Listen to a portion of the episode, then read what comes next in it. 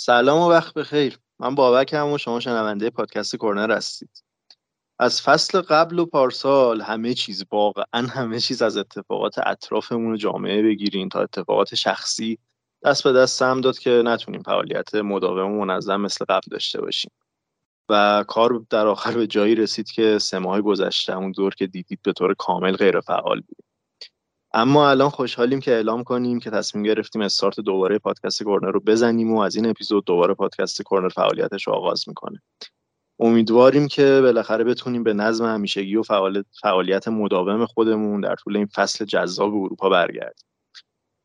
اگه در طی این مدت همراهمون بودین خیلی ممنونیم ازتون و اگه فکر کردین که پادکست کورنر به کل تعطیل شده و از ما جدا شدید امیدواریم که دوباره مخاطب ما باشید. همچنین جا داره از تمام پیگیری های مداومتون در طی این مدت هم تشکر زیادی بکنیم. بدون پرحرفی بیشتر فصل چهارم رو از اینجا ادامه میدیم و سراغ دو بازی بزرگ هفته جدال همیشه جذاب لیورپول سیتی و نبرد حساس دربی ایتالیا میریم. شنونده قسمت دوم فصل چهارم و در کل قسمت سوم پادکست کورنر هستید. عددی که امیدواریم با حفظ کیفیت و با قدرت همچنان بالا بالاتر بره. پس بعد از سه ماه و کلی دلتنگی به پادکست کورنر خوش اومدید.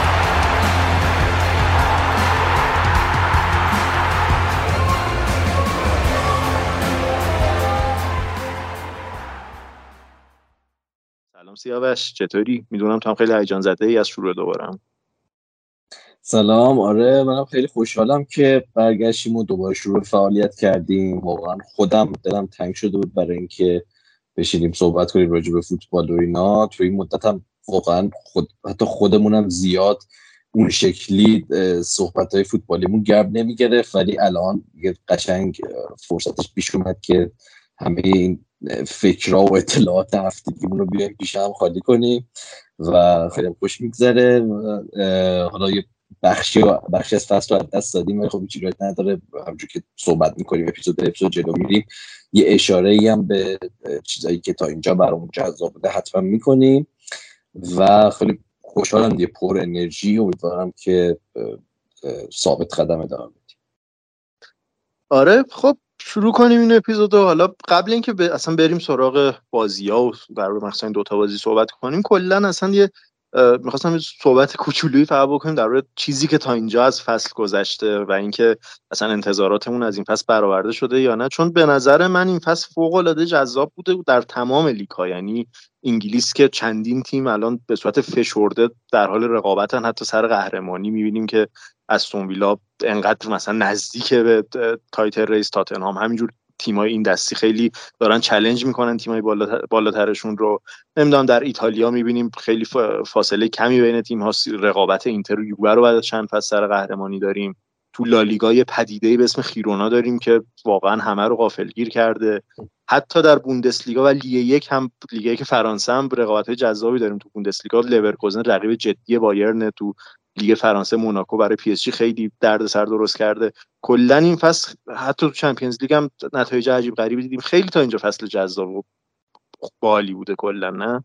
آره واقعا فصل هیجان انگیزی رو سپری کردیم. خیلی فصل غیر قابل پیش بینی رو داشتیم تا اینجا. یعنی همونطور که دقیقا خودتان گفتی یه پدیده مثل خیرونا رو داشتیم که انقدر خوب بودن انقدر خط حمله فوق العاده داشتن انقدر آمار ایکس جیشون در حد و اندازه خودشون خوبه.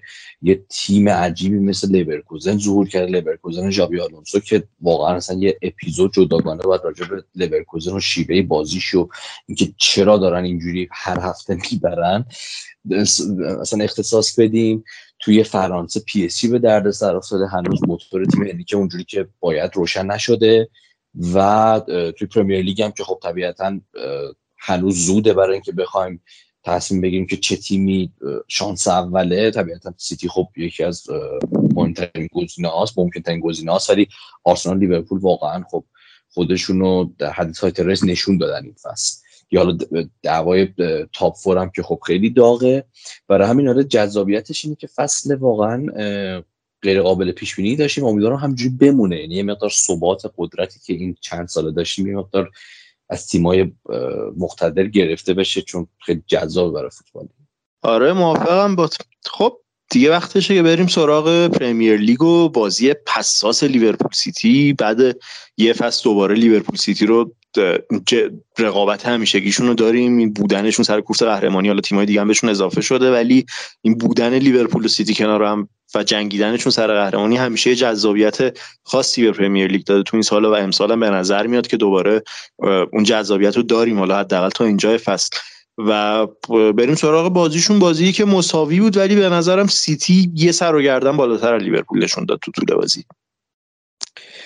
آره بازی جالبی بود از این جهت که خب ساعت بازی خیلی ساعت بد موقعی بود. دیدی واقعا برای بازی لیورپول سیتی گذاشتن این بازی ساعت توی دوازده و نیمه به وقت انگلیس و اینکه اولین بازی هفته باشه بعد از برگشت تیم از break ملی اونم یه همچین kick off یعنی ساعت kick off زودی یه مقدار تعجب داشت ولی جای تعجب داشت ولی خب تاثیرش رو هم گذاشته بود روی دوتا تیم. یعنی به نظرم خب دوتا تیم روی بهترین فرم خودشون نبودن. اگه هفته دیگه ما این بازی رو می‌دیدیم شاید بازی خیلی جذابتر و این مقدار پرتوخیستر و پر اتفاقتری آره. حتی می‌دیدیم. این تاثیرش گذاشته بود. حتی گواردیولا می‌گفت تاثیرش روی تماشاگران گذاشته بود. ساعت کیکاف که روی سری تماشاگران هنوز خواب بودن. خیلی اتحاد اون شور و حال چند وقت اخیرشون نداشت. ولی در مجموع آره به نظرم مساوی بود که برای دو تا تیم یه مقدار مساوی شاید بشه بگیم بیزرری بود. حالا شاید خاصیت خاصی خاصیتی هم نداشت خیلی ولی ضرری هم نکردن دو تا تیم به خاطر که خب باخت ندادن. در طول بازی منم موافقم که سیتی تیم بهتر بود و لیورپول حداقل این شانس رو داشت که یه امتیاز بگیر از اتحاد. شاید در مجموع بخوای نگاه کنی این یه امتیازه یه مقدار برای لیورپول مفیدتر باشه به خاطر که سیتی خب نتونست سه امتیاز اتحاد رو کسب کنه ولی لیورپول از اتحاد حداقل بدون باخت اومد بیرون و یه جورایی انگار یورگن کلوپ و بقیه تیم می‌تونن بگن که خب حالا حداقل دیگه میریم تا تو آنفیلد مثلا بتونیم اون سمتیاز مهم و تو بازی برگشت بگیریم. ولی چیزی که برای من جالب بود خب این مسئله بود که خب دوباره سیت حالا گواردیولا با برگشت مسئولیتاش دوباره این همین سیستم 3 2 4 خب پی گرفته بود ادامه داده بود همون مسیری که باعث موفقیت فصل پیششون شده بود و این در تقابل با اون 4 3 کلوب قرار گرفته بود که یکی یکی از اولین دفعات بود که ما می‌دیدیم الکساندر آرنوت اینقدر رول آزاد داره جلوی تیم گواردیولا و اینقدر می‌تونه آزادی حرکت داشته باشه توی زمین و عملا موقعی که لیورپول صاحب توپ به عنوان هافک کار بکنه که این خب مفید بودن خودش نشون داده. دقیقا سر گل مساوی لیورپول اون اجازه آرنولد برای شرکت توی حملات به اون شکل خب دقیقا اونجا بود که به نفع لیورپول کار کرد. ولی از اون طرف اینکه دوکو رو ترجیح داده بود به گریلیش گواردیولا و دوکو جلوی آرنولد قرار گرفته بود. خودش جالب بود احتمالا به خاطر خب قدرت دریبلینگ و سرعت دوکو بود که بتونه آرنولد رو مقدار به دردسر بندازه. ولی در مجموع دف... خیلی دفاع بدی ندیدیم از آرنولد نسبت به مثلا بازی های گذشته و بازی های قبلی که مثلا جلوی سیتی داشت. نسبتا جلوی بازیکن تکنیکی سرعتی مثل دوکو خوب بود. ولی در بخوایم مجموعا بگیم بازی بود که نسبت به کیفیتش به بقیه بازی های لیورپول سیتی یه مقدار پایین تر بود. نه حالا بقیه هم مثلا می‌گفتن یه سری کارشناسی با انگلیسی هم می‌گفتن که در حد لیورپول سیتی های قبلی نبود. نمی‌دونم حالا تو هم موافق با این حرف یا نه. ببین آره من قبول دارم این حرفو. به نظر من شاید دو تا دلیل مشخص هم داشته باشه این اتفاق. یکیش که همون احتمالا به نظرم ساعت کیکاف و اون در واقع بازی بعد بریک ملی باشه که مخصوصا حالا مثلا برای تیمی مثل لیورپول که دوتا بازیکن اصلی داره که تو آمریکای جنوبی بازی می‌کنه. یعنی مکالیستر و داروین نونز که اینا واقعا کمتر از سه روز قبل توی منطقه متفاوت توی منطقه زمانی متفاوت داشتن بازی می‌کردن و خب خیلی سخته که تو دو روز بتونی برگردی وسط دوازده و نیم ظهر انگلیس. اونم همچین بازی سخت و بزرگی رو بازی بکنی. هم اونه و همین که من حالا اینو در ادامه که کلا بخوایم از بازی که تموم شد و برسیم به بحث این که لیورپول و سیتی در طول فصل اصلا چه جوری بودن بهش برسیم. من ازم هم لیورپول و هم سیتی اون کیفیت شاید فرض مثلا پارسالشون سالهای قبل و یه نحوی ندارن. یعنی سیتی به نظر من مثلا هنوز به اون لول سالهای قبلش نرسیده. هنوز به اون عملکرد peak خودش که معمولا تو همین حدودا تو فصل تازه شروع میشه اون اتفاق هنوز نرسیده به اون قضیه. به نظرم اینا همه دخیل بود که شاید کیفیت بازی اون لیورپول سیتی همیشگی نبوده باشه. ولی حالا در مورد خود بازی من بخوام صحبت کنم. این اول که در مورد اینکه آرنولد دفاع خوبی کرد جلو دوکو من یه ذره بات مخالفم. یعنی جرمی دوکو خب تو این بازی خیلی بازی کنه حالا یه سری ضعف هم داره کهش می‌رسیم ولی از آماری که به جا گذاشت خیلی آمار خوبی بود و یکی از مهمترین آماراش این بودش که 15 بار اقدام به دریبل کرد که 11 بار از این 15 بار موفقیت آمیز بود. از این نظر بازیکن اول زمین بود. بعد از اون ور آرنولدو که نگاه می‌کنیم تو این بازی 7 بار دریبل خورد که برای یک دفاع تیم لیورپول هم دفاع رو تو همچین بازی هفت بار دریبل خوردن خیلی زیاده. که یکیش هم دقیقا دریبلی بود که سر گل سیتی از ناتان آکه خورد. برای همین من به نظرم آرنولد نمی‌تونم بگم خوب دفاع کرد. همون آرنولد typical همیشگی بود. همون آرنولدی که تو حمله فوق العاده است. تو این بازی هم خب بسیار تاثیرگذار بود. گلش هم زد. ولی تو دفاع همچنان همون ضعف‌های همیشگیشو داره که یه جاهایی واسه لیورپول تو گرون تموم بشه و خب یکی از اون جا به نظر من روی گل سیتی بودش. ولی خب جرمی دوکو از اونور کلا خیلی بازی خوبی و نمایش گذاشت. میگم 11 تا دریبل موفق 4 تا پاس کلیدی داشت و موقعیت سازی خیلی خوبی کرد برای بازیکن سیتی که از این نظرم بهترین بازیکن زمین بود. بالاترین expected assist زمین رو داشته جرمی دوکو. ولی از اون من به نظرم جرمی دوکو حالا خب خیلی هم جوونه. خیلی بازیکن هیجان انگیزیه به نظر من. به اون یک وینگر وینگر سرعتی که از دریبل کردن نمیترسه از ریسک کردن نمیترسه. من خیلی بازیش رو دوست دارم ولی یه با هنوز به بلوغ نرسیده بازیش و خب طبیعی هست خیلی سن پایینی داره و این به نظرم چیزیه که بعد آروم آروم حالا زیر نظر گواردیولا و در سیتی به اون بلوغ برسه تصمیم گیریاش بهتر بشه در طول بازی. چون من می‌بینم که هر چقدر که فصل جلوتر بره و مقاطع حساس سر فصل برسیم به بازی های بزرگتر برسیم حس می‌کنم که در آینده گریلیش جایگزین دوکو تو ترکیب اصلی میشه و همون روندی که خیلی از بازیکن گواردیولا بازیکن جدید گواردیولا رخ میده که مثلا اول فصل میان بازی می‌کنن یه دقایق زیادی بعد تو مقطع حساس میرن روی نیمکت تا آروم آروم اون خصوصیاتشون به اون خصوصیات گواردیولا نزدیکتر بشه یا مثلا تو کیس دوکو بازی بازیش بالغتر بشه پیشرفت بکنه. می‌بینم که گریلیش کم کم جاشو تو ترکیب بگیره وقتی حالا خود گریلیش هم برگرده به اون آمادگی فصل قبلش برسه. در مورد بازی هم من حالا تو صحبتی که جالبی که داشتم. خب این لیورپول حالا باز بهش می‌رسم اینکه یه ذره به نظرم تو این فصل فلسفه بازیش نسبت به سالهای قبل تغییر کرده. یه ذره به اون استایل یورگن کلوپ نزدیکتر شده. یه ذره بازی مستقیمتر و سریعتری داره انجام میده. خیلی دوباره کمتر از مالکیت استفاده می‌کنه. اون اصرار کمتری در واقع مالکیت داره که خب اصلی ترین دلیلش هم به نظر من اون ترکیب تغییر در واقع ترکیب خط هافبک لیورپول باشه. بازیکنی مثل مکالیستر و سابوسلای شاید بازیکنایی که واسه این بازی مستقیمتر و بازی طولیتر به خصوص سابوسلای که فوق العاده هم بوده تا اینجا فصل مناسب تر باشه بیشتر به پروفایلشون بخوره. خب ما دیدیم که لیورپول تو این بازی هم دقیقا بیشتر اوقات در حال دفاع کردن بود. حالا یا پرس می‌کرد یا با mid block تا جلوی سیتی دفاع می‌کرد و سیتی خب کنترل بیشتری روی توپ و میدون داشت.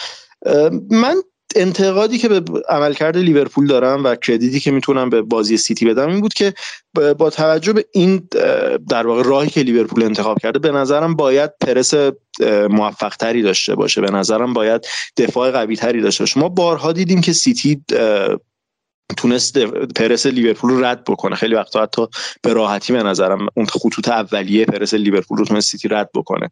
یه به نظر من این اتفاق خیلی بخش زیادیش به خاطر وجود برناردو سیلوا بود و چیزی که داشت به تیم ارائه می‌داد. ببین خب لیورپول تو فاز دفاعی دقیقا همون داشت 4 3 دفاع می‌کرد و سیتی هم همونجور که گفتی اون 3 2 4 1 رو تو در واقع build-up اون هنگام مالکیت داشت به اجرا میذاشت. چیزی که باعث می‌شد نظرم سیتی بتونه راحت تر از پرس لیورپول رد بشه این بودش که ادرسون خیلی از اوقات میومد به اون خط اول build-up سیتی اضافه می‌شد دیگه. میومد و در کنار بازیکنهای خط دفاع سیتی قرار می‌گرفت. و وقتی ادرسون صاحب توپ بود خیلی آروم بود با توپ. همون چیزی که ادرسون همیشه هستش. خیلی با آرامش و آروم بازی می‌کرد و منتظر بود که خیلی تعلل می‌کرد تا بازیکن لیورپول در واقع ترغیب به پرس بشن و یه جورایی جذب پرس انجام بده. این اتفاق باعث شد خب بازیکن لیورپول همه یه خط بیان جلوتر نونز جلوتر پرس بکنه سابوسلای برای اینکه مجبور باشه یه مثلا یکی از دبل پیوت ها رو پوشش بده جلوتر بیاد یه خط جلوتر بیاد و این باعث می‌شد که یک فضایی برای برناردو سیلوا اجرا در واقع ایجاد بشه اونجا. حالا این فضا رو لیورپول خیلی اوقات سعی می‌کرد توسط ماتیپ که از خط دفاعی جدا می‌شد و میومد که برناردو سیلوا رو مارک بکنه کنترل بکنه. ولی خیلی از اوقات برناردو سیلوا میومد اون خیلی کنارتر می اومد می اومد اون فضایی که در سمت کناره سمت چپ ایجاد می‌شد. اونجا می اومد و اونجا توپ می‌گرفت و این باعث می‌شد که سیتی خیلی راحت بتونه یهو سه تا چهار تا پنج تا بازیکن لیورپول توپ پرس جا بذاره و یه حمله خطرناک رو ترتیب بده و این به چیزی بود که به نظرم لیورپول باید بهتر می‌تونست کنترل بکنه این تأثیری که برناردو سیلوا رو داشت و حالا برناردو سیلوا و جرمی دوکو خیلی آرنولد رو مخصوصا اذیت کردن و اون ترکیب دو به یکی که تشکیل می‌دادن جلوی آرنولد خیلی سعی می‌کردن که از در واقع از اون ضعف دفاعی آرنولد استفاده بکنن و در واقع طریق بتونن نفوذ بکنن به خط دفاع لیورپول. و این یه نکته آماری جالبی هم که این بازی داشت که خب به نظر خودش گویاست این بود که تمام بازیکنهای سیتی به جز هالند پاسهای رو به جلوی بیشتری از تمام بازیکنهای لیورپول داشتن. یعنی غیر از هالند ده بازیکن دیگه سیتی از بقیه کل بازیکن لیورپول پاس رو به جلوی بیشتری داشتن و این به نظر من این باعث شد که سیتی در طول بازی سر و گردن بالاتر باشه.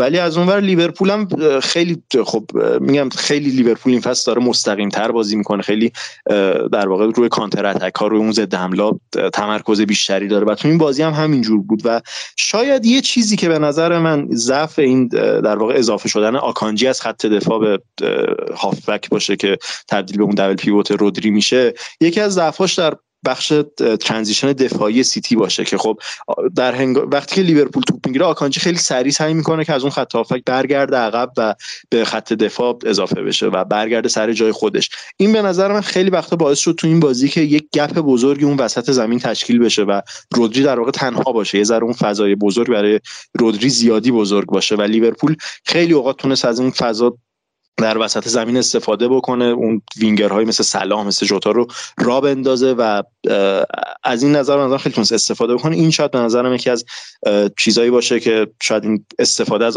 دفاع وسطتون به عنوان هافبک دفاعی یا اون double pivot یه همچین ضعفی در transition دفاعی بهتون بده. از نظر تاکتیکی ولی به نظر من این بازیش خیلی سیتی در واقع شاید به خاطر کارهایی که می‌کرد دست برتر رو داشت بازی. آره حالا لیورپول یه مسئله مهمی که یه صحبت مهمی که این دور تیم لیورپول هست همین قضیه نبود هافک دفاعی یا حالا با خریدی که داشتن حضور یه هافک دفاعی کم تجربه توی پرمیر لیگ آره. و حالا با اون نسبت اون سیستم یورگن کلو و توی این بازی هم که خب خط هافبک سوبوسلای مکالیستر کرتیس جونز رو داشت در ادامه فصل چجوری می‌بینید شرایط لیورپول خودت؟ فکر می‌کنی که می‌تونن با نبود یه کسی در حد و اندازه های فابینیو تا آخر فصل بتونن توی مثلا top three نگه دارن خودشون برای title race؟ ببین لیورپول ببین همین اتفاقا داشتم برای همین فکر می‌کردم. یه ذره به لیورپول نظر من قطعا این فصل می‌تونه بین چهار تا تیم اول تموم بکنه و سهمیه Champions League رو بگیره. ولی برای اینکه به اون بتونه خودشو تو کورس با سیتی نگه داره ببین خب می‌دونیم لیورپول هر وقت تو کورس با سیتی بوده همیشه تا آخرش تونسته بیاد با سیتی دیگه. این اصلا شاید تفاوتی که لیورپول با یه تیم مثلا مثل آرسنال پارسال داشت دقیقا همین بود که آرسنال خب توی اون کورس کم آورد ولی لیورپول همیشه تا اون لحظه آخر تا اون ثانیه آخر واقعا پا به پای سیتی اومده توی اون کورس قهرمانی و title race. ولی چیزی که من فکر می‌کنم شاید امسال نتونه لیورپول تا اون قدم آخر با سیتی رقابت بکنه چند تا چیزی یکی دقیقا همین مسئله خط هافبکشونه که میگم این حرفی بود که ما حتی تو اون اپیزود اولی که سه ماه قبل دادیم هم خیلی در صحبت کردیم که لیورپول با وجود با گرفتن بازیکنای مثل گراونبرخ مثل مکالیستر مثل سابوسلای هنوز خط هافبکش به نظر من کار داره. یعنی هنوز دقیقا اونجور که تو گفتی هافبک دفاعی خوب جاش خالیه توی ترکیب لیورپول هنوز اون عمق خط هافبک لیورپول شاید به اندازه کافی نباشه. مثلا به اندازه تیمی مثل سیتی که الان دیبروین روی نیمکته رودری مصدوم کوواچیچ مصدومه ولی هنوز می‌بینیم که چقدر خط هافبک سیتی با وجود دو مصدومیت مهم قدرتمنده. این اتفاقی که اگه برای لیورپول بیفته مثلا شاید سابوسلای مصدوم شه شاید مکالیستر تو طول فصل مصوم شه این خیلی می‌تونه اذیتشون بکنه. و از اون ور هنوز به نظرم خب ما می‌دونیم که تو این سالها خط حمله لیورپول بازسازی شد دیگه با اومدن داروین نونز با اومدن جوتا با اومدن لویسیاز با اومدن گاکپو.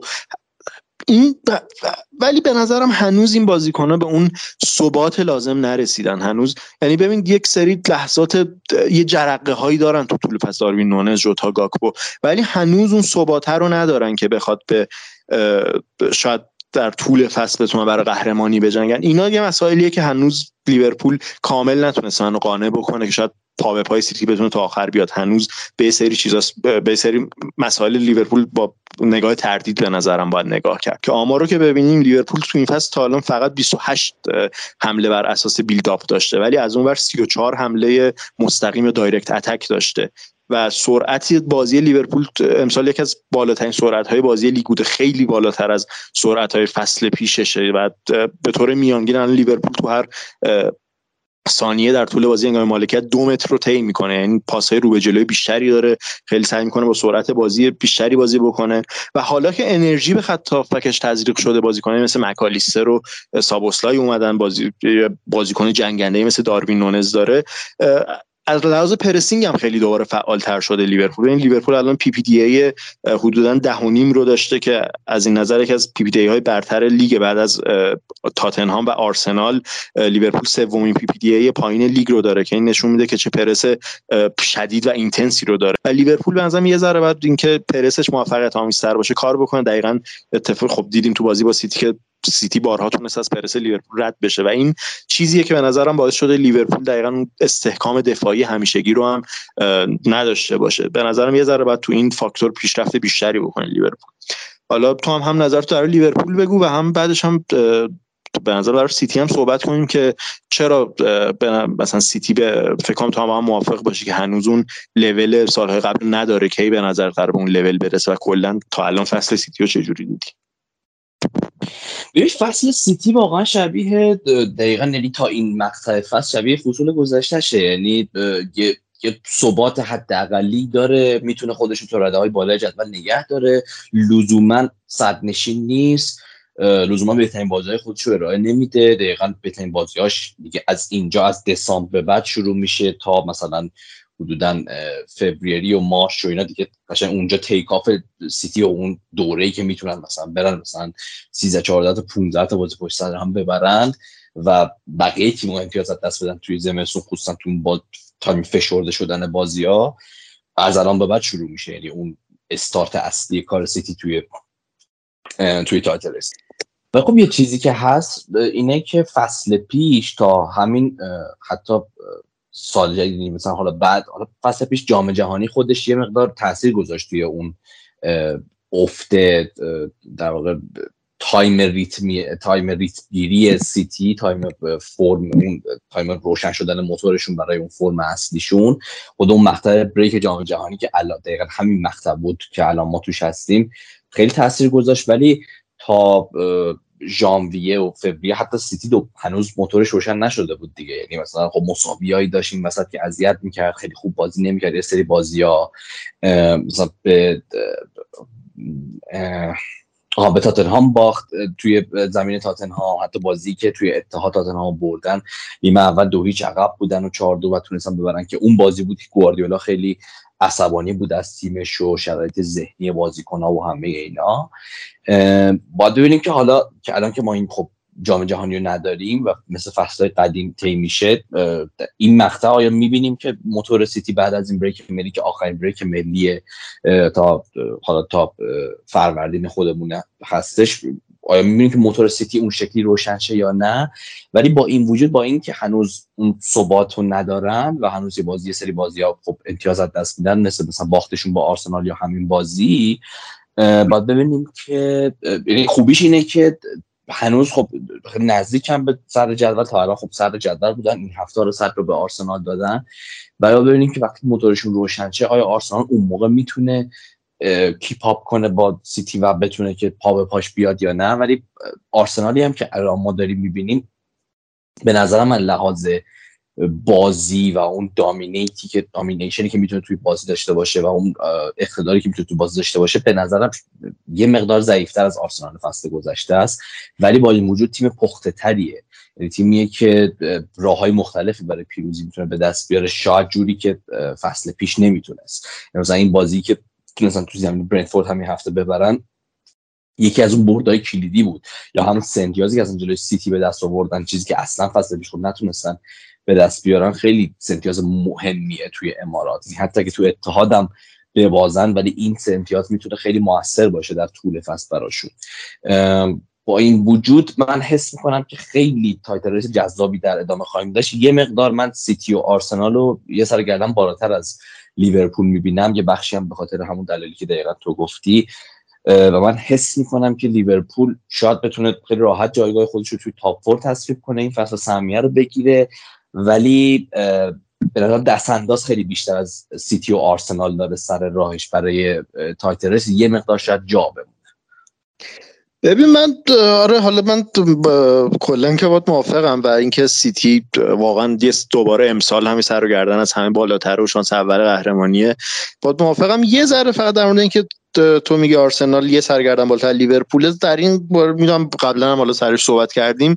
یه ذره سر این باهات اختلاف نظر دارم که فکر می‌کنم اونقدر آرسنال به نظرم هم حتی. حالا حتی اگه نخوام بگم لیورپول شاید یه ذره به خاطر اون شاید تجربه ای که یک سری بازیکناش دارن خود یورگن کلوپ اون تجربه ای که نسبت به آرتتا داره و حالا برای مربی بهتری از آرتتا یورگن کلوپ دیگه و این که خب می‌دونه چه جوری باید تو اون کورس قهرمانی با سیتی deal بکنه چه جوری باید در واقع با پای پای سیتی بیاد. یه ذره میگم اونقدر من فکر نمی‌کنم که آرسنال از لیورپول تیم بهتری باشه امسال برای قهرمانی. شاید به نظر من همسط باشم ولی در کل آره خیلی به نظر من رقابت قهرمانی حساسی بین این ستا امسالم حالا می‌دونم در بقیه لیگ هم یه سری هر حالا با قطعا در مورد بقیه لیگ خیلی تو اپیزودهای آینده بیشتر صحبت می‌کنیم. هفته دیگه مثلا در تاتنهام خیلی بیشتر صحبت می‌کنیم در منچستر هم همینجور. ولی در کل الان هم اگه بخوایم صحبت کوچولویی بکنیم بقیه لیگ هم خیلی تیمای جالبی داریم. یعنی دقیقا همون استون ویلای اونای امری که گفتی که چقدر خوب کنار تاتنهام فعلا خودشون نگه داشتن. از اونور منچستر با وجود تمام مشکلاتش لحاظ جدولی و اون امتیازی موقعیت خیلی خوبی داره. نیوکاسل و برایتون به همچنین. خیلی تو بین تیم‌های دیگه هم خیلی رقابت جذابی رو داریم می‌بینیم این فصل. آره خصوصا منچستر یونایتد که مورد عجیبیه. یعنی واقعا لحاظ بازی و لحاظ روان بودن بازی لحاظ حالا شکلی که از تیم و هماهنگی که از تیم چه توی حمله چه توی دفاع می‌بینی اصلا شرایط جالبی ندارن. توی دیگه قهرمانان که خب افتضاح وضعشون ولی توی پرمیر لیگ واقعا به طرز عجیبی تونستن حداقل نتایج رو به دست بیارن. تا, تا یه حدی یه سری بردای لحظه آخری داشتن مثل بردشون جلو فولام یا مثلا بردشون جلوی برنتفورد توی اولترافورد که مکتامینه اون بازی اون شکلی دبل کرد و برد خیلی فوق العاده بود. یا مثلا حالا یه بازیایی مثل این بازی جلوی اورتون که بتونن سهیش ببرن در شرایطی که مثلا شاید ده دقیقه اول خوبی داشتن ولی بقیه بازی واقعا اورتون موقعیت هایی رو تونست به دست بیاره که اگه تیمایی مثل نیوکاسل بایر مونیخ منچستر سیتی یا منچستر سیتی رو بازی کرد لیورپول که حالا چند دیگه باش بازی دارن اینجور تیم‌ها اگر این موقعیت رو به دست بیارن قطعا کار منچستر یونایتد توی به دست آوردن نتیجه توی اون بازی خیلی سخت آره. میشه ولی خب حالا به هر حال اورتون نتونست از اون موقعیت استفاده کنه منچستر یونایتد به حال نتیجه رو گرفت ولی آره دو تا تیمی که خیلی جذاب دیدنشون این فصل و به لحاظ نتیجه هم واقعا خوب کار کردن و کلا فضای خیلی خوبی دور برای دو تا تیم هست. استون ویلا و تاتنهام که این هفته با هم بازی داشتن.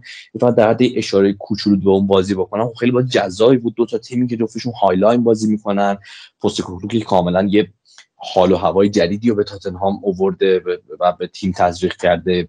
واقعا یه تیم جذاب و دیدنی مدل بازیش شرایطی که بازیاش اصلا طی می‌کنه بالا و پایین های بازی های مختلفش مثل بازی با چلسی یا مثلا بازی های دیگه خیلی بازی های هم دیدنی می‌کنه. جوری که مثلا فصل پیش شاید این شکلی نبود. و خب تا این تا قبل از بازی با چلسی هم که خب بدون باخ بودن بازی ها خیلی بازی تعداد برده بودن. حالا تو اون بازی با چلسی همه چی دست به دست هم داد که اون نتیجه 4 یک رقم بخوره. بدشانسی های خودشون مسئولیت هاشون اخراجی اخراجی هایی که دادن و همه اینها. شرایط خیلی عجیبی توی اون بازی حاکم شد که باعث شد تاتنهام بازی رو ببازه. بعد از اون به خاطر خب مسئولیت مدیسون و نبود دفاع وسط هاشون اون باخت عجیب و غریب جلوی وولفز داشتن که تا دقیقه 92 جلو بودن بازی رو بعد تو چهار دقیقه دوتا گل خوردن و دو یک باختن. و حالا بعد از این باخت جلوی استون خب سه تا باخت پشت سر هم دارن که درسته که سه تا باخت هم کلا چیز خوبی نیست. یعنی فرم جالبی برای یه تیم توی پرمیر لیگ نیست. ولی شرایط خاصی دارن خیلی آره. آره دقیقاً. دقیقاً شرایطی که تاتنهام داره که مدیسون نیست توی این تیم. توی این بازی توی ترکیبشون چهار تا دفاع دفاعی که داشتن همشون فول بک بودن. هیچ کدومشون دفاع وسط نبود سنتر بک نبود. و هافک دفاعی تخصصیشون الان نیست توی تیمشون و همه اینا. با وجود همه این شرایط یعنی یه مقدار قابل قبل یعنی قابل چجوری میگم؟ میشه چشم‌پوشی کرد از این نتایج. آره. یعنی همچنان دارن خوب بازی می‌کنن. یعنی جلوی استون ویلا خب سه تا گل مردود داشت. فقط سون هیونگ مین که خودش اتفاق عجیبی بود. موقعیت های خیلی خوبی رو ایجاد کردن. چند تاشون با سیوهای خیلی خوب مارتینز روبرو شد.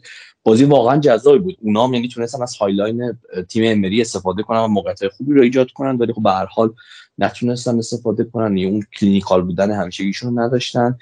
ولی ایکس جی خب آمار بهتری داشتن ایکس جی تقریبا دو خورده بود نسبت به یک و خورده ای استون ویلا و خب بازی استون دو یک بردن استون تیم technical تر و فرصت تری بود توی بازی. ولی استون ویلا امری هم واقعا تیم جذابیه. یعنی مثلا واقعا شاید یکی از نقاط فقط افتشون توی فصل مثلا اون باخت چهار هیچه به لیورپولشون باشه ولی بقیه فصل واقعا تیم دیدنی یعنی تیم تیمی که نتیجه به دست میارن همزمان تیمی که فوتبال جذابی ارائه میدن نوع دفاع کردنشون جذابه اون high line که ارائه میدن خودش جذابه و چیزی که مهمه اینه که اونای امری مربی که هم داره این high line رو به اجرا می‌ذاره و یا آمار خیلی عجیب غریبی هم استون ثبت کرد از وقتی اونای امری فصل پیش سرمربیگری استون ویلا رو به دست گرفت. 163 بار حریفای خودشون رو توی آفساید گیر انداختن. و دومین تیمی که بعد از استون ویلا آمار همچین آماری داره لیورپول کلوپ از اون موقع که 93 باره. یعنی اختلاف خیلی زیادی و تیم استون ویلا توی آفساید گیری ایجاد کرد نسبت بقیه تیما این یه شیوه دفاع کردن خیلی خاصی رو از امری خودش نشون میده. جالب اینه که امری هم می‌تونه این شکلی مودی مدل دفاع خیلی جذاب نمایش بذاره. هم می‌دونیم خب همیشه توی بیاره ها رو تیمای دیگه هم دیدیم که می‌تونه لو بلاک و دفاع خیلی بسته هم ارائه بده که ضد حمله خیلی خطرناک و آتشین باشه. برای همین استون واقعا خب تیم جذابیه. قطعا تو بازی بزرگترش میشه. بیشتر بهش اشاره کرد. با جزئیات بیشتری راجبش حرف زد. بازیکنان خیلی خوبی داشته این فصل. فرم واتکینز خوب فوق العاده است توی این فصل. ولی تاتنهام هم حتما با جزئیات بیشتری راجبش حرف می‌زنیم. هفته دیگه به خصوص که جلوی سیتی باز دارن. احتمالا بشه چهار تا باخت پشت سر هم. این فرمشون و روندشون. ولی به نظرم مصوماشون رو برگردن به خصوص مدیسون. دوباره اون فرم جذاب خودشون رو می‌گیرن.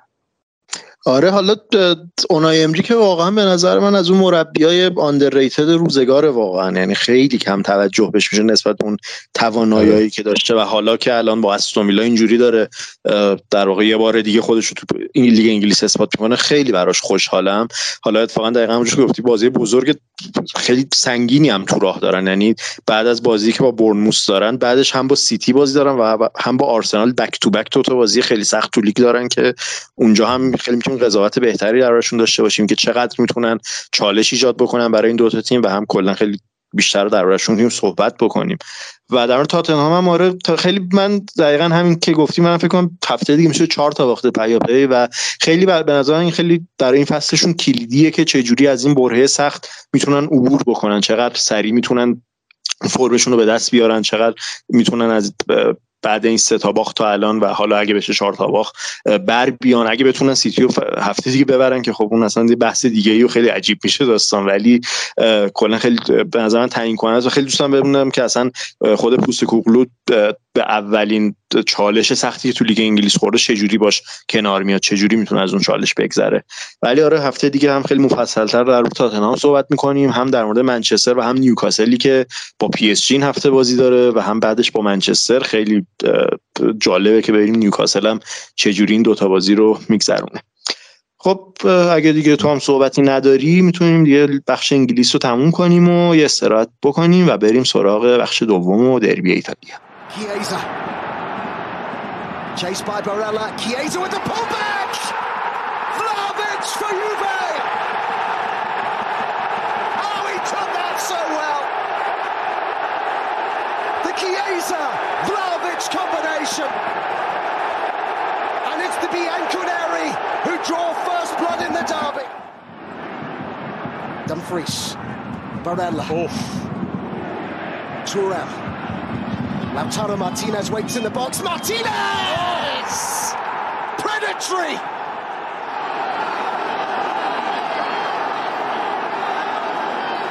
Inter on terms, and it's Serie A's top scorer with the goal.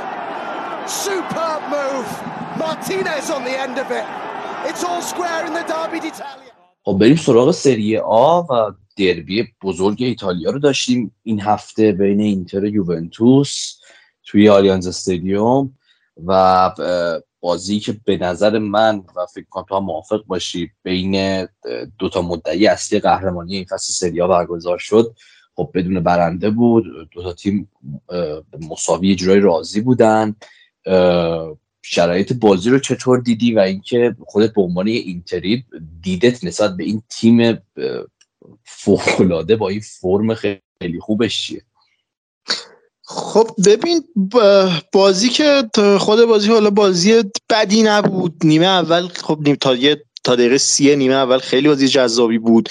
یک یک بود خیلی شاید همه فکر می‌کردیم که گلای بیشتری هم تو این بازی ببینیم ولی از بعد دقیقه سی به بعد کلا یهو بازی افت کرد و اصلا انگار دوتا تیم خیلی راضی بودن و تو نیمه دوم که کلا یه دونه شوت روی چارچوب از در دو تا تیم داشتیم و خب خیلی بازی جالبی نشد از دقیقه سی به بعد. برای همین من بیشتر از اینکه در خود بازی بخوام صحبت بکنم دوستم در دو تا تیم صحبت بکنم.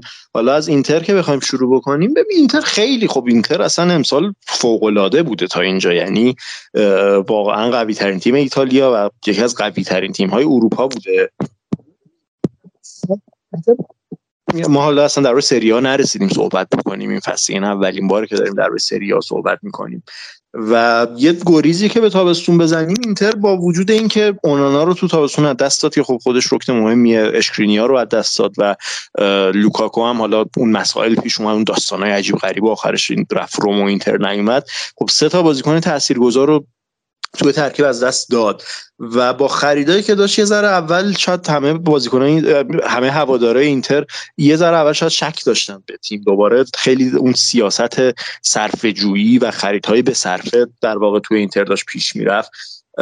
ولی تا اینجا می‌بینیم که چقدر این خریدها تونستن خوب جای بازیکنهای رفته رو پر بکنن. به خصوص توی بخش حمله که مارکوس سورام همه رو سورپرایز کرده. فوق العاده بوده این فصل. بعد لاوتارو شاید واقعا بهترین بازیکن فصل اینتر بوده و کاری کرد که اصلا نبوده بازیکن مثل لوکاکو به چشم تا, الان نیومده باشه تو اینتر.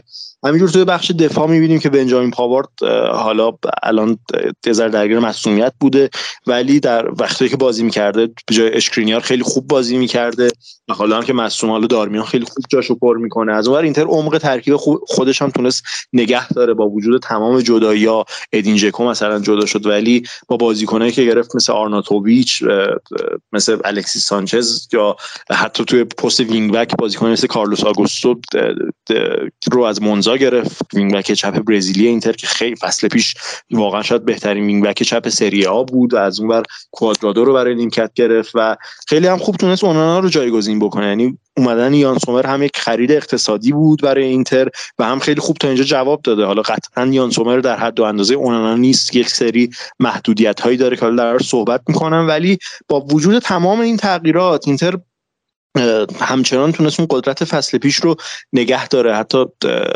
در واقع بیشتر هم بشه اون قدرت. حالا بازیکن مثل کلاسن هم به خط اینتر اضافه شد که عمق خیلی خوب خط اینتر میده. اینو یادم رفت بگم. ولی ببین به نظر من نسبت به فصل پیش چند تغییر مهم تو اینتر به وجود اومده که این باعث میشه خیلی هوادار امیدوارتر باشن به تکرار عملکرد فصل پیش در اروپا و از اونور قهرمانی در سری آ که تا اینجا به نظرم اینتر واقعا بهترین تیم ایتالیا بوده. ببین اول اینکه به نظرم اینتر بعد از اتفاقاتی که پارسال براش افتاد بعد اون روندی که طی کرد مخصوصا تو لیگ قهرمانان تیمش الان به یک بلوغی رسیده. هم خود تیم و بازیکنها بازیکنهای مثل بارلا مثل هاکان مثل خود لاوتارو که فوق بوده این فصل که بهترین بازیکن این فصل اروپا بوده. مثل دونفریز دیمارکو و تمام بازیکنهایی که این سالها ثابت برای اینتر بازی کردن. و هم خود شخص اینزاگی به عنوان یک مربی.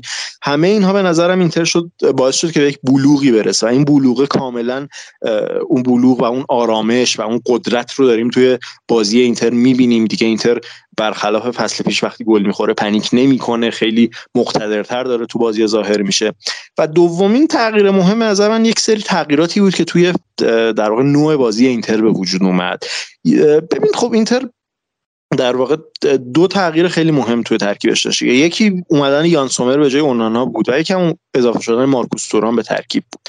یان سومر خب اون در واقع بازی و پای اونانا رو نداره. این یک سری محدودیت ها واسه بیلداپ اینتر ایجاد می‌کنه و از اونور مارکوس توران که حالا خب فصل پیش یکو بیشتر به عنوان در واقع زوج ثابت لاوتا رو بازی می‌کرد و حالا مارکوس تورام می‌تونیم بگیم که جایگزین ژکو شاید یه جوری تو ترکیب اصلی اینتر شده باشه.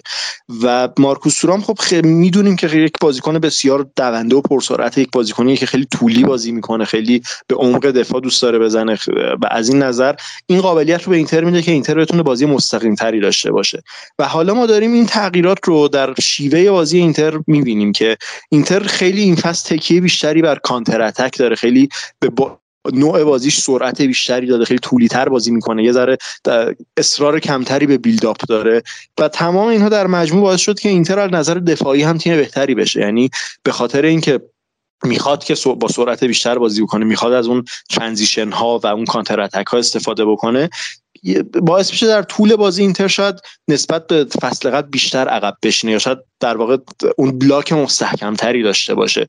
و این باعث شده که اینتر در این فصل در کنار یوونتوس بهترین خط دفاعی لیگ رو داشته باشه چیزی که پارسال به اینتر خیلی ضربه زد که اون عمل کرده کم ثبات و نسبتا ضعیف دفاعی بود بین مدعیا و حالا اینتر اون ثبات دفاعی رو به نظر من پیدا کرده. و داریم تو شیوه بازیش هم می‌بینیم و اون تغییراتی که حالا اتفاق افتاده. وگرنه در نوع بازی تقریبا میشه گفت اون در واقع اون در واقع اون بیس بازی اون شیوه اصلی بازی هنوز همون چیزیه که پارسال بود. خیلی فرقی نکرده. حالا تو این بازی خب دیدیم که اینتر در واقع روی کاغذ با ترکیب 3 5 2 درون زمین میاد. ولی خب همون تغییراتی که پارسال تو اینتر اتفاق میافتاد هنگام مالکیت امسال هم اتفاق میفته که می‌بینیم که خب دونفریز در واقع دونفریز و دیمارکو در واقع اون وینگر دارن برای اینتر تو فاز مالکیت بازی می‌کنن.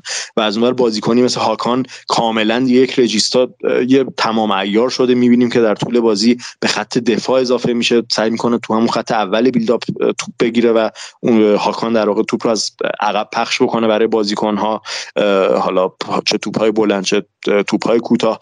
و یه جورایی در واقع اینتر مثل پارسال در هنگام مالکیت اون در واقع سیستم 4 2 4 رو پیدا می‌کنه. و از اونور در هنگام دفاع هم خیلی اینترنت منعطف در واقع دفاع می‌کنه. یعنی هنگام در جاهایی که از بازی نیازه با یک خط دفاع 4 نفره و به صورت 4 4 2 دفاع می‌کنه وقتی که به low block می‌رسه به صورت 5 3 2 داره دفاع می‌کنه. و تمام اینها به نظر از اینتر یک package کامل به عنوان یک تیم ساخته که هم در ایتالیا فوق العاده است و هم در اروپا هم به نظر من شانس خیلی بالایی واسه پیشروی به مراحل بالای لیگ قهرمانان داره. حالا تو هم نظر تو در اینتر بگو آره به نظر دقیقا توی اروپا خب ما مثلا از دو فصل پیش دیدیم که اینتر اون بازی که جلوی لیورپول داشت همون موقع همه ما می‌گفتیم که خب این تیم اینتر قطعا یه مقدار اگه پخته تر بشه و شخصیت بیشتر توی مرحله حذف لیگ قهرمانان پیدا بکنه خیلی حرفا تو برای گفتن داشته باشه. و بعد دیدیم که فصل بعدش اینتر خب تا فینال اومد. و فینال هم دیدیم که چقدر با اختلاف نزدیک باخت چقدر بازی نزدیکی و ارائه داد چقدر حتی توی یه جای بهتر از سیتی بود همه اینها. و حالا که این شکست فینال رو پشت سر گذاشتن ما خیلی وقت دیدیم که تیمایی که میان توی فینال و این شکلی میبازن نزدیک یکی چه اینا. شاید فصل بعد یا دو فصل بعد خیلی تیمای بهتری حتی بشن تیمای پخته تری بشن توی لیگ قهرمانان. این حالا صد درصد نیست تیمایی بودن که اتفاق براشون نیفتاده بدتر هم شدن. ولی اینتر دقیقا چیزی که تو گفتی راجع به بلوغشون به نظرم کاملا اتفاق افتاده. یعنی این ثباتی که اینتر این فصل داریم ازش می‌بینیم حتی توی فصل پیش و دو فصل پیش کمتر ازشون دیدیم تو این مقطع فصل. یعنی این چیزی که واقعا خاص از طرف تیم اینزاگی و دقیقا به نظرم این قضیه وقتی تو لیگ قهرمانان بیا توی مراحل حذفی این بلوغ و این پختگی و این پیدا کردن این شخصیت توسط این بازیکن ها قطعا باعث میشه که این تیم شانسی رو داشته باشه که دوباره تا به نظر من حالا ببینیم که حالا تو گروهشون اول میشن یا نه به نظر من می‌تونن بشن و بعد حالا چه قرعه‌ای بهشون بیافته به نظرم از مرحله 16 تا که قطعا می‌تونن عبور کنن یک هشتم راحت می‌تونن عبور کنن و بعد حتی می‌تونن دوباره به هشت تا برسن شانسی داشته باشن که به نیمه نهایی برسن و همه اینا. دوباره قطعا اینتر رو حس می‌کنم که توی مراحل نهایی دیگر ما می‌بینیم. و این چیزیه که حالا از اون طرف توی title race شاید یه مقدار دست بالاتر به یوونتوس شده. از یه سری جهات به خاطر اینکه خب یوونتوس بازی اروپایی نداره نفر دیگه قهرمان هیچ بازی اروپایی نداره. کاملا می‌تونه اون استراحت و بریک لازم بین بازیاشو توی هفته سری ها داشته باشه. هم برای آماده سازی تیم برای هر بازی هم برای استراحت و فرش نگه داشتن بازیکن و همه اینا. یه مقدار کمکش می‌کنه. البته اینتر عمق ترکیب خوبی دارم توی تو گفتی توی خیلی خطوط. ولی شاید یکم اگر تو لیگ هر چقدر بهتر پیش برن و توی اون هفته های پایانی یکم اذیت بشن توی سریا و ببینیم حالا چجوری میشه. صرفا حالا این یه پیش بینی خیلی کلی که الان داریم. این ممکنه که یه کمی دست بالاتر رو به یوونتوس بده این شانس رو به یوونتوس بده که مثلا اون توی اون هفته حداقل نتایج بهتری بگیره. ولی اینا فقط یه ذره یعنی پیش بینیه یعنی اصلا قطعی نیست اتفاقات بیفته خیلی احتمال زیاد. صرفا یه چیزی که ممکنه پیش آره. بیاد. ولی با این وجود به نظر من حالا به طور کلی میشه گفتش که قطعا title race بین این دوتا تیم تا اینجایی که ما دیدیم. یعنی ناپولی که خب خیلی فاصله داره با ناپولی فصل پیش و نهایتا می‌تونن در بهترین سهمیه رو این فصل بگیرن. میلان بالا پایین خودش رو داره مسئولیت های زیادی داره و اصلا شرایطی رو نمی‌بینن که بتونن پا به پای اینتر یوونتوس پیش بیرن پیش بیان. روم مورینیو هم همینطور اونم خب مسائل خودش اسمش می‌کنه. به نظرم title race کاملا بین اینتر و یوونتوسه و از این خیلی جذابه دیگه. یه title race خیلی کلاسیک بین دو تا تیمی که اینقدر رقابت قدیمی و حیثیتی جلو هم دارن می‌تونه باعث بشه که هفته های واقعا مثلا فصل دوم سری آ مثلا ده, ده هفته آخر سری آ هفته های خیلی جذاب خیلی حساس و پر از تنش و احساسات مختلف میشه. آره منم بود موافقم و حالا ببین آخرین باری که اینتر با هم تو این title race مستقیم بودن اگه اشتباه نکنم سال اول کنته بود که اینتر دوم شد اون title race رو با حالا امیدوارم امسال برعکسش اتفاق بیفته و اینتر بتونه توی از این title برنده بیاد بیرون. ولی آره من باید موافقم چون واقعا آره ناپولی که شاید انتظار این رفت بتونه امسال هم رقابت بکنه واسه قهرمانی اصلا با اون تصمیمات عجیب و غریب دلائورنتیس و انتخاب مربیای عجیب و حالا اتفاقاتی که براشون تو طول فصل افتاد خیلی فاصله نشون داده. از من میلان هم آره خیلی میلان خیلی تیم خوبی واقعا امسال نبوده. هم در لیگ قهرمانان حالا درست مثلا اومدن آخرین بار PSG رو بردن ولی با این فرم یه ذره کار سختی واسه صعود از گروهشون تو لیگ قهرمانان دارن. تو خود ایتالیا هم بی ثبات بودن هم خیلی لحاظ تاکتیکی و مثلا هجومی تیپ مشکل داشته این فصل میلان. حالا قطعا در میلان که بعدا مفصل تر صحبت کنیم با جزئیات بیشتر در صحبت می‌کنیم.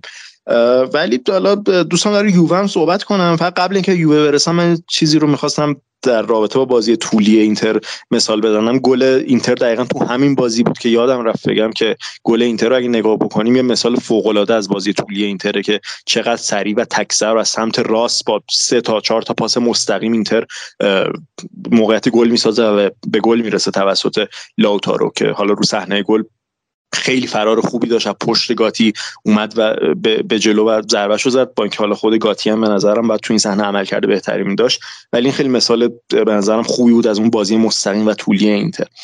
ولی ببین در یوونتوس من یه صحبتی که دارم اینه که ببین با وجود تمام انتقاداتی که این دو سه سال به آلگری شده به عنوان مربی یوونتوس من اینجا می‌خوام ازش دفاع بکنم. چون به نظرم کار فوق العاده ای داره می‌کنه. درسته اصلا نوع بازی یوونتوس و اون فلسفه آلگری تو یوونتوس اصلا جذاب نیستش. اصلا چیزی نیست که بخواد توجه جلب بکنه. ولی از نظر نتیجه یووه به نظر من هم این فصل و هم فصل قبل فوق العاده بود. یعنی ما با توجه به بازیکن هایی که یووه داره اون توانایی اسکوادش بخوایم بسنجی به نظر من آلگری حتی یه ذره داره overachievement هم به دست میاره با یوونتوس. یعنی فصل قبل اگه ما ببینیم اون امتیازاتی که اگه از از یووه کسر شد اگه کسر نمی‌شد یوونتوس پارسال به عنوان تیم دوم یا سوم می‌تونست تموم بکنه لیگ رو.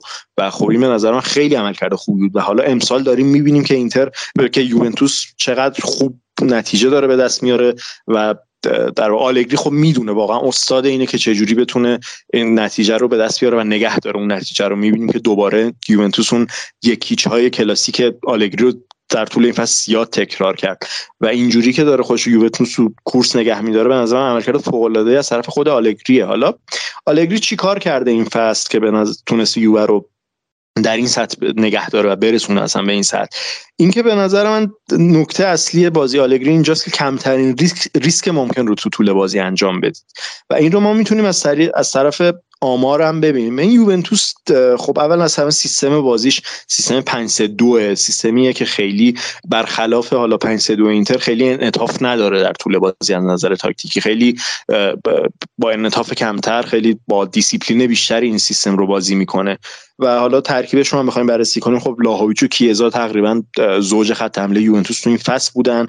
خط دفاعشون از گاتی و برمر تشکیل شده و دنیلو حالا دنیلو مصدومه و روگانی داره جاش بازی می‌کنه و خط هافبک رابیوت لوکاتلی و مکنی و حالا خیلی وقت میرتی تو به جای کدوم از این سه تا بازی می‌کرد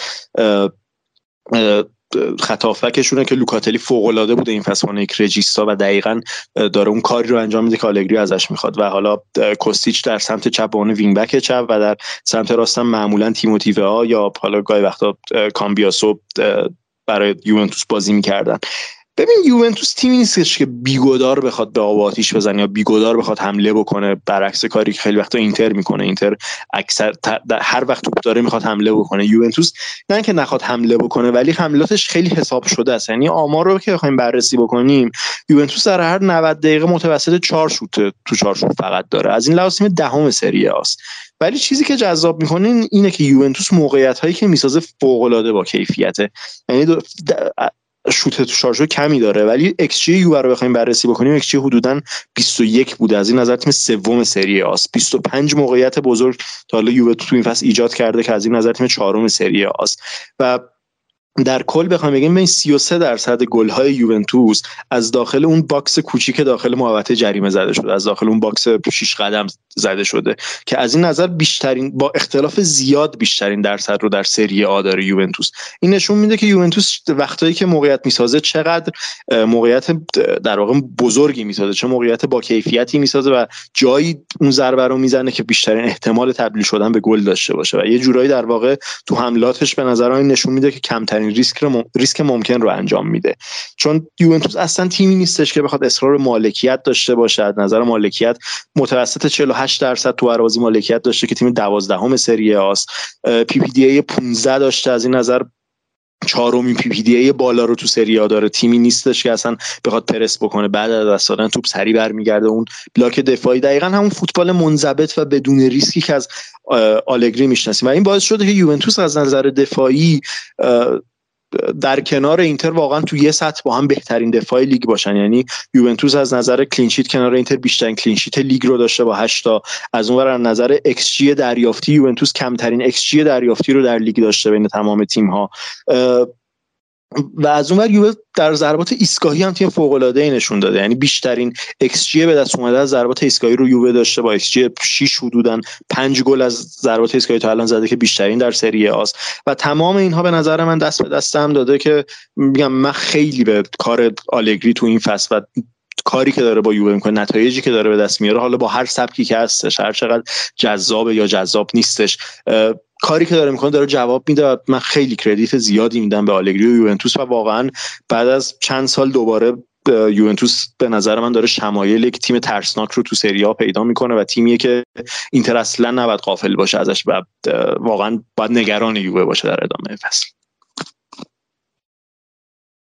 آره من خودم خوشحالم واقعا. یعنی با وجود اینکه بازی یوونتوس شاید چندان دیدنی نباشه از نه فقط نگاه من نگاه خیلی از هواداری فوتبال حتی شاید خیلی از هواداری خودشون آره. چیزی که هست ولی اینکه خوشحال کننده است. این نبود یوونتوس قدرتمند توی این دو تا فصل واقعا اذیت کرده بود. این مقدار سری ها رو واقعا ضربه زده بود بهش. حالا باعث شده بود یه قدرتایی مثل ناپولی و میلان ظهور کنن.